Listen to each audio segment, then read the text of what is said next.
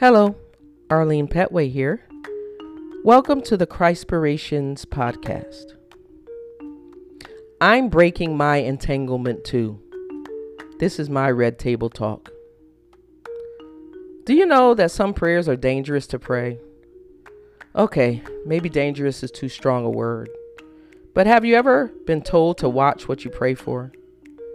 Well, yesterday I asked the Lord to show me how He sees me the good, the bad, and the ugly.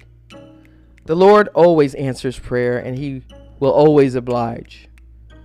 This morning, as I was praying, I began to see something about myself that God is anxious to change or restore. He wants to change, restore the way I see people. I can be critical of people.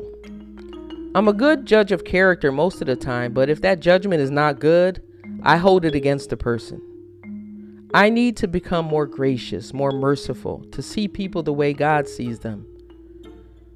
It is God's will to use me, and I'm not the only one, but to draw people to His glorious gospel. There was a time when that was all I wanted winning some souls to Christ, serving the Lord, going to heaven. It's all good. I didn't need anything else. But life happened, and I got entangled in its affairs, as it says in 2 Timothy 2 4. A bad marriage, raising a special needs child, having two children close in age, financial difficulties, physical problems, etc. Someone knows what I'm talking about. And in doing so, the winning soul stuff was not as important. It was still needful, but not as important it, as it was or, or should be. My attitude toward people changed. I became jaded. When I say people, I, I mean people that need to know the Lord. So, as the Lord was showing me myself, my cry this morning and every morning until is, Lord, break my heart for the people around me that don't know Jesus. I ask the Lord to bring me to the place where I actually weep daily over the lost. I don't want to see or judge people with my natural eyes, but to see them as God sees them. John 3:16 For God so loved the world that he gave his only begotten son that whoever believes in him should not perish but have everlasting life. I'm asking God to help me to live what I believe. And I believe that if people die without Christ, they will be separated from Him forever. I was watching a movie recently, and one of the main characters challenged the Christian in the movie. He said, If you really believe that people who die without Christ are lost forever, why aren't you telling everybody you meet?